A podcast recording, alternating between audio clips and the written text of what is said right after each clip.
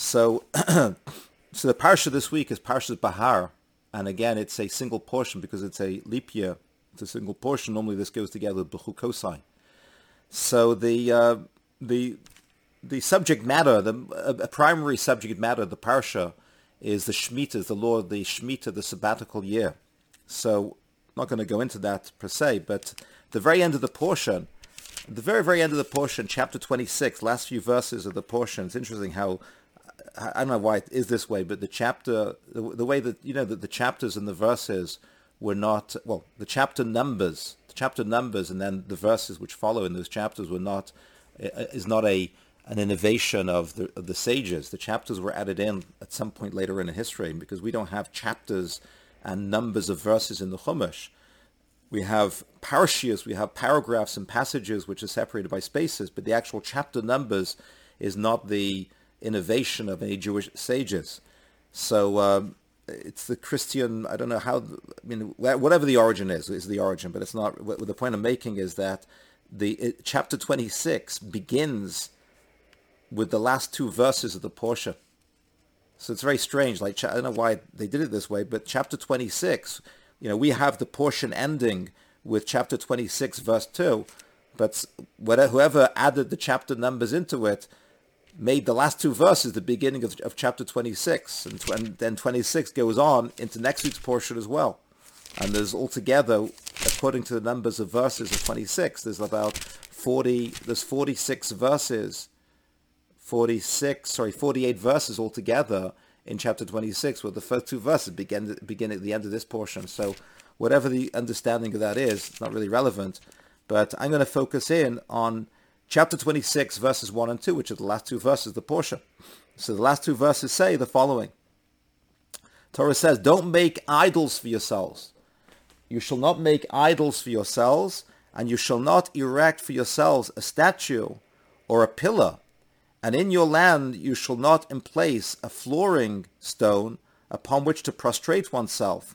For I am Hashem your God. My Sabbaths shall you observe, and my sanctuary shall you revere. I am Hashem. And that's the last two verses of the portion. So underscoring the severity and the prohibition of idolatry, underscoring the mitzvah Shabbos, and underscoring the idea of the reverence for the sanctuary, reverence for the Beis Hamikdash, which really means having reverence when you go to the Beis Hamikdash, going to the Beis Hamikdash, going to visit Jerusalem, and having great reverence for the holiness of Jerusalem, and the Beis Hamikdash. So the three subjects, the three topics of Shabbos, idolatry, and Beis Hamikdash, the last three topics, the three mitzvahs of the portion. The question is, what's what are they doing here? Why are they here? Especially given the fact that um, most of the portion is about Shemitah, and also the latter part of the portion, right before these three verses, they talk about slavery and how different categories of slavery, of Jews being, of Jews owning slaves and Jews being slaves. I, I don't want to dwell in, dwell on that. Maybe in the questions and answers we can discuss that later on. But but this the subject of slavery in general, which just as a just one point I'll, I'll make that Jewish slavery is not is not uh, oppressive. It's not a, even though the word slavery in English has a connotation of, uh, of oppression and subjugation. The, the, there are many, many laws about what Jew, Jewish slavery is. It's called avdus, and it's uh, in, indentured servant is the is the expression. It's a lot more respectable, a lot more fair than it may than the word slavery may meet the eye. But that's a, a, a separate conversation. But the previous subject over here was about slavery. It's about avdus, about this the subject of slavery. And again, shmita. uh, the Shemitah is a big topic of the portion. So what are these, why, why is the Torah emphasizing Shabbos, idolatry, and reverence for the Beis Hamikdash? So Rashi gives us the answer. Rashi says over here, Rashi writes over here, quoting from the uh, Medrash, that, excuse me, that these last three verses is really primarily being really addressing a Jew who was sell, sold to a non-Jew. And that's one of the topics mentioned at the end of the portion, a Jew who ends up getting sold to a non-Jew, to a non-Jewish idolater, for example. A Jew has to sell himself or is sold to a non-Jewish an idolater living in Israel, may be there in Israel. If he sold himself, if he's end up being sold to a non-Jewish idolater, these three verses are addressing such an individual. Rashi says, "Keneged nimka lenochri." This, these, these three verses with these, with these three mitzvahs are addressing the Jew who sold to a nochri, to a Gentile. Shalo yomar, that this Jew who's now in the home and in the employment of this non-Jewish idol idolater, Shalayoma hova rav since my master behaves immorally, afani kamose, I'll also behave immorally as well. Hova Rebbe, Rabbi, Oved of kachavim, afani kamoso, just like my master worships idols, so I also have an excuse to worship idols. Hoel v'Rabbi mechal Shabbos, just like my master breaks Shabbos. Afani kamose, I'll also break Shabbos too. Lekach nemer mikros halal. That's why these three verses, that these verses are mentioned to warn him, don't make excuses. Don't make excuses. Just because you're in that environment, just because you're living and you're employed by somebody, you're in the home of somebody, you're in the environment of somebody, you've been educated in a certain kind of way, whatever the circumstances, don't make excuses. Whatever the circumstances are, that's not an excuse for your for for for, th- for this person's dereliction of his responsibilities. And the three which are mentioned over here, again, the three are Shabbos, idolatry, and reverence for the Beis Hamikdash. Rashi says that if he says to himself, I can break Shabbos because my master breaks Shabbos, so that's so the, the verse says, keep Shabbos, make sure to keep Shabbos. If the person says, you know, I have justification, my master, like I'm in, a, in such an environment, I'm influenced by him, he, he worships idols, so I'll also go to church with him and worship idols. The verse says, don't worship idols. The third thing Rashi says is he's also immoral. He was also uh, an immoral, and it's referring to sexual immorality. He's also immoral, so I'll also be immoral as well. It's interesting, the verse doesn't mention that uh, directly. It's uh, the, the, the, third mitzvah which the verse mentions is reverence for the Beis Hamikdash. But it's understandable because what's the point of having reverence for the Beis Hamikdash? The whole point of going to the Beis Hamikdash and having reverence for it is to be imbued with Yiras Shamayim, with fear of heaven. Fear of heaven, Yiras Shamayim, is the antidote to all sorts of immorality.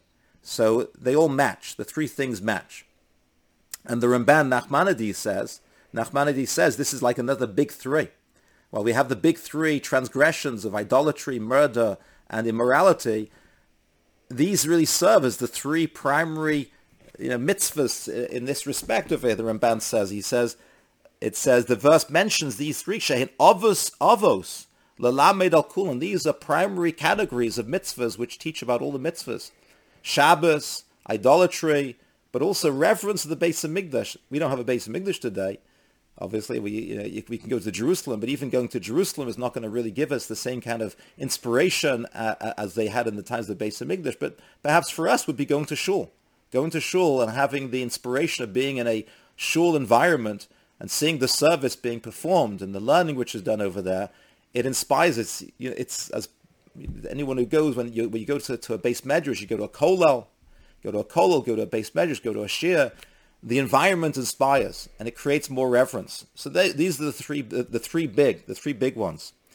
But the the point that Rashi is making is that a person can't make excuses for himself. A person can't make excuses, even though you know it's like it's uh, it's we're in these situations and. Uh, circumstances happen, situations happen in our lives, and it's it's and it's easy to make excuses and use those as justifications. A friend of mine, uh, his name is Rabbi Usher Resnick, uh, lives in Israel in Jerusalem. He, I knew information Torah from 40 years ago. So he just came a new, a new a new book just came onto the market by Feldheim Publishers. It's called "Pain is a Re- Pain is a Reality." Pain is a reality. Uh, sorry, pain is a reality Suffering is a choice. Pain is a reality. Suffering is a choice. He wrote this book about suffering and, and illness because actually his, his daughter many years ago passed away of leukemia when she was like 14 years old. So, you know, so he spent a lot of his life really refining his understanding and teaching his con- the concepts of, of understanding suffering in general. But this book, just brand new, just came out called Pain is a Reality, Suffering is a Choice. But it really bespeaks the same concept because pain is a reality. Suffering is a choice because the suffering is our reaction to it, is, is how we deal with the situations in our lives. So that's in that venue. But also in whatever circumstances I'm experiencing in life. Whatever they are, they're realities. They are realities. I'm surrounded by people, perhaps, who are not so God-fearing. I'm surrounded by, I have family members who aren't so into it. I have, I have to go to work at a place which is very anti- antithetical to my Jewish values, etc., etc., etc. These are realities. They are realities. But my response to those realities is my choice. They're my choice. I can choose to allow that to influence me. I can choose not to have it influence me. And the Torah is saying over here that this individual who's in such a terrible place of such negative influence, he has no excuse. He still has a responsibility. Shabbos, idolatry, and reverence for the Beis Hamikdash. And that's what Rashi is telling us over here. It's very, you know, very important idea. The question is exactly how did he get into this situation in the first place? What are we talking? We're talking about this person, this Jew, who became enslaved to a Gentile idolater. What's the story? What's the backstory? How does a person end up in that situation? So Rashi says, Rashi goes on over here, and it says that the, the and this also explains why this subject is also in the parsha of Shemitah as well. Because Rashi says, "Betachila hiza al shvias." The, portion begins by warning us about the importance and the severity of Shavias of the seventh year, Shemitah, and what's the reason why a person may be may, may, may neglect observing the laws of Shemitah? Because Shemitah is a sacrifice. Shemitah means leaving your land fallow for the uh, seventh year, for the for the seventh year. You know, it's hard to do. Someone who is very attached to his possessions, to his money, may have a hard time doing it, and that's what Rashi says. Such a, if a person has such an attachment to his possessions, his material possessions and his money, v'nechshel shavias, and is going to be negligible, negligent in shavias and not, not observe it, then, you know, things can happen, either as a wake-up call or as a punishment, but it's a slippery slope. Sofa limkol metaltala, he's going to, he may experience uh, setbacks and he's going to end up selling property because the portion also speaks about laws of selling property.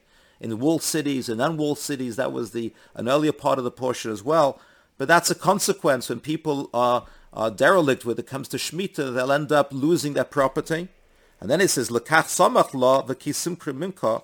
And then it says, continues, and lo, chazabo, if a person doesn't get the lesson after all of that, sof mocha espeso, he's going to end up selling his house, doesn't learn the lesson from that. Sof lova baribis, also mentions actually ribis, uh, uh, lending with interest in the portion as well, because he's also going to end up being in dire straits, he's going to be forced, quote unquote, feel forced to uh, lend with, with interest. But all of these things, it keeps getting worse and worse to the point that if he doesn't learn the lesson, doesn't get the message, he's going to end up selling himself. He's going to be, having lost his possessions, he'll end up selling himself. And he'll even be willing to sell himself, not just to a Jew, but even sell himself to a, a non-Jew, an idolater, the worst situation. So that's the reason, that's the set, the sequence of topics in the portion. One leads to another, to another, to another, to a point that a person is going to go so down the tube, so to speak, that he's going to be willing to sell himself to a non-Jew, to a non-Jewish idolater. That's why we're talking about this. Well, this really, this really now kind of brings into focus a very interesting question, because this person did it to himself. He did it to himself. He was the cause of his own downfalls for, through through his foolish mistakes and his desires and Eh, and the mistakes that he's made, he's now found himself in this situation. Now he's selling himself to, an, to, to an idolater. He has a responsibility. Nonetheless, the Torah says, just because you found yourself in these circumstances, and even though you put yourself into these, actually, precisely because you put yourself into these circumstances, make sure, you know, you, you have a responsibility. Don't use this as an excuse. That we've learned about so far. But there's a very interesting point now, because this little piece over here is preceded by the major uh, details of this law of the Jew who sold himself as a slave. Because the passage really begins chapter 25, verse 47. Because the passage begins about this person who sold himself as a slave to a non-Jewish idolater. He's, it begins, if the man, if the means of a sojourner resides with you, if this person, this idolater, has the means to be able to buy a Jew, and your brother becomes impoverished, and as a result, it ends up selling himself to him for the reasons we just mentioned. Nonetheless, verse 48, after he's been sold, he shall have a redemption. He shall have a redemption. One of his brothers shall redeem him. His uncle, his cousin shall redeem him, or relative from his family shall redeem him. Or if he has the means himself, he has to be he has to redeem himself. But his relatives have to redeem him. Now, what's the case speaking about? Now, the law is, as it says, the, the, the verses go on to say, that automatically everybody goes free in the Jubilee year. That's the rule with slaves in general. So even this individual, automatically the law would require him to go to go free. It's interesting. The law does not require. It's, it's not illegal for this non-Jewish idolater to actually purchase him. That's not illegal, right? That's not the illegal the illegal part of this. The legal part of it is that he's he's he's allowed and he must go free in the Jubilee year no matter what. So let's say, for example, um, let's say there's five years before the Jubilee year. It's five years left before the Jubilee year and the, the idolater buys him for $100,000. And that's he pays him, and let's say this, you know, the the Jew has debts he wants to pay off, so he gets the money, hundred thousand dollars. He's taken care of for all the other things in, in his life, his lodging and his food, etc. But he's given hundred thousand dollars cash, and with that he now pays off his debts, so now he's happy. So, but now, I mean, he's now in the in the in the in the employment or in the servitude of this of this idolater. And relatives could not tolerate that. They're not supposed to tolerate. The law says relatives, your cousin, if it's your cousin, you have a responsibility to go and redeem him, which means you have to now pay the, the, the owner the amount of money. Let's say, let's say, for example, he, he's bought five years before Jubilee for $100,000. That's $20,000 a year for the next five years. Let's say he's worked for, for, for one year already. And there's four, year, four years left of the five years. So that means that the idolater is owed, if you want to redeem him, he's owed $80,000 and you have to pay $80,000 to the idolater to redeem this cousin of yours, right? So that's the law. That's the halacha. That's the din. That's the law. You have to redeem him, right? If he can't afford to redeem himself, you as a relative, you have to get together with the family and pay them, pay the idolater the remaining amount of money which he's owed for those years before Jubilee. That's your responsibility. Well, this is really astounding. Think about this. Who is this guy? This guy, like this guy has, has brought this upon himself. He's a down and out cousin of yours. Like imagine like uh, some cousin, like some distant cousin of yours, you know, drifted off and did all sorts of crazy things. He's now living, uh, who knows where, and somewhere in Oklahoma somewhere, in some kind of hippie commune or something, doing all sorts of ridiculous things, uh, not not far, far, far away from you. And he did it, and it was as a result of just bad decisions, a series of bad decisions, poor choices in his life. He brought this decrepit situation upon himself, right? It's easy to say, you know, you, you made your bed, you sleep in it. You made your bed, you sleep in it. The Torah says no. I mean, this, this guy made his bed. He got himself in this situation. He didn't observe Shemitah. And it went on. It was, a, it was a slippery slope to the point he ended up becoming impoverished. He had to sell himself. We as his relatives, the cousin, the uncle, the relatives, have a, have a biblical obligation to redeem him, to redeem him, to get him out of that situation. And you can't say, well, it's your fault. You put yourself in that situation. You get, I'm not responsible for you. That's not the Torah attitude. That's not the Jewish attitude. That's not our attitude towards our family members. Rashi said, I mean, the, the ArtScroll quotes over here, the primary reason why we have to redeem him is because of the influence, the, the, the secular influence, the spiritual influences, even though, again, he has his own responsibility to observe the laws himself. But, I, but that's his responsibility. That's his response. That's not my response. I, and I can't use, let's say I even see that he's not observing and that he's not observing his own responsibilities. So I could say, listen, he's not, he's not keeping his part of the bargain. He's not, he's not observing chapter, uh, chapter 26, verse 1 and 2. He's not keeping, so why should I take care of him? Why, have to, why do I have to bother about it? The answer is no. I have a, it's, it's, I have a responsibility. I responsibility. That's part of our mutual responsibility to see the pain, the difficulty, the the the the, tr- the trap, the spiritual trap that my cousin has, my brother has, my friend has, my relatives have. It's not we're not separate from each other. And even if he's not fulfilling his responsibility, I still have to fulfill my responsibility. He could be the worst guy. I still have to do it anyway. There's an amazing story, true story in Brisk Brisk in Europe, in the, in the town of Brisk before the war. Uh, it was with the famous Rabbi uh, uh, Chaim Soloveitchik. True story. So there was a fellow there uh, in, in Brisk, and there was a, it's like a bit of a kind of a radical student in the in the town in the yeshiva, and he took a, a picture, some kind of a picture of the czar, and burnt it And he was seen, he was did it publicly, and he was caught by the authorities, and they arrested him, and they were going to execute him. But he was a, a radical person, did these kind of things, and certainly brought this misfortune upon himself. And the only way to get him out of jail, they had to they had to raise a, a colossal amount of money to redeem him, to do pidyon shavuim, to, to the redemption of capture of captives.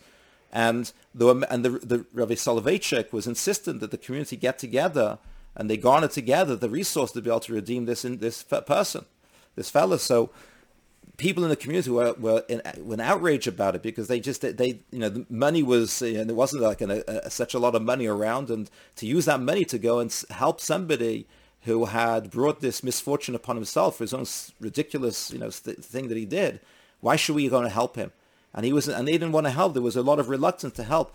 It came to Erev Yom Kippur. True story. It came to Erev Yom Kippur. They were in, so everyone was gathering into shul for Kol Nidre on Erev Yom Kippur, and Rabbi Soloveitchik didn't show up. He wasn't there for Kol Nidre. So people wonder. They went, They were waiting for him to begin Kol Nidre before, in order to, for him to come to start Kol Nidre, but he wasn't coming. He wasn't coming. So they went to, they went to his house, and he said he said, you can tell the community that I'm not coming to Kol Nidre, and we're not going to start Kol Nidre until we raise the money to redeem this captive. And they came back and they and the, the Kol did they went around the, the town, they ran around the I guess the community, different community, different shuls, and they ran around on Kol night. And before this particular shul began their Kol service, they ran around raising the money to, to to save this captive. And it's again, it's an illustration of this idea and anyone, I mean, everyone could say, listen, why, why should we go and help this person? He did that. He, he, he was ridiculous. He was foolish and he hurt himself and he's hurting the community as well along with it. And we have to save him. We have to help him.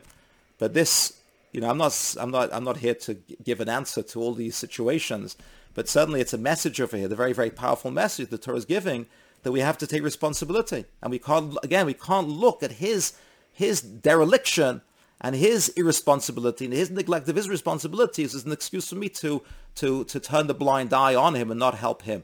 And that's what the that's what these that's what so we got two responsibilities. He has a responsibility on himself, but we have a responsibility towards him.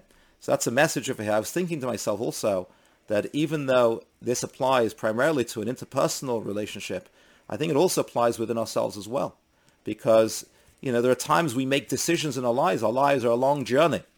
It's a long journey of life, and there are and there are decisions we make at different junctures in our lives which do define. They define who we are. They define where we go, and uh, you know, a person could really go through the same internal dialogue and this internal dynamic within themselves. They could say, "Well, I made this. I, I'm I'm in this situation right now. I you know I kind of made my bed. I kind of I'm in this situation. We said I don't have an excuse." But the other part of it is this: is that as a result of that attitude of I'm stuck the way I am. It's almost as though we, we, we can feel within ourselves, I don't deserve to be redeemed. I don't really, there's, to, to, to think that God is going to help me in this situation to change the course of my life and to kind of make things different. The Torah is saying no. Because if God is telling Ruvain to redeem Shimon, if God is telling Ruvain to redeem Shimon, that to see in Shimon the potential, the spiritual potential, no matter what Shimon, even no matter what Shimon did to bring him into that situation, then that means that God sees the potential in Shimon. Well, there's a Reuven and Shimon inside of me. I have a Reuven and Shimon inside of me. The Shimon inside of me is the, is the part of which has made the poor decisions. But the Reuven inside of me, or the is the is the well, you know, the, it's Hashem is it, it sees inside of me, sees the potential inside of my Shimon. He sees inside of me the potential, and in the same way that Reuven has to redeem Shimon, Hashem will redeem me. Hashem will redeem me, and there's no, there's never an end to possibilities. There's never an end to new horizons of spiritual growth, no matter where we are. Even if we've made decisions to be where we are, the, Hashem always wants to redeem us. He always wants to help us if we only welcome him in and we accept him as being our redeemer. Then we will see new horizons and new Hashem will orchestrate things to change things around, to be able to bring about new opportunities, new horizons, despite the fact we made decisions which are not necessarily the soundest and wisest of decisions in our lives. If we just open our hearts up to Hashem to bring Him in as our Redeemer, then we will all be redeemed. We'll all have a have an evolution of spirit, an evolution of being, and a and, and a, a, new new horizons of identity. So uh, that should we should really hold this message, both within ourselves and also seeing the potential in other people and helping people and doing for other people and helping them, especially in their spiritual you know, situations, helping people never to make excuses, never to turn a blind eye on anyone, not ourselves. And uh, it should all add towards the uh, the journey towards bringing the final redemption of the final redemption, the final geula, very quickly in our days.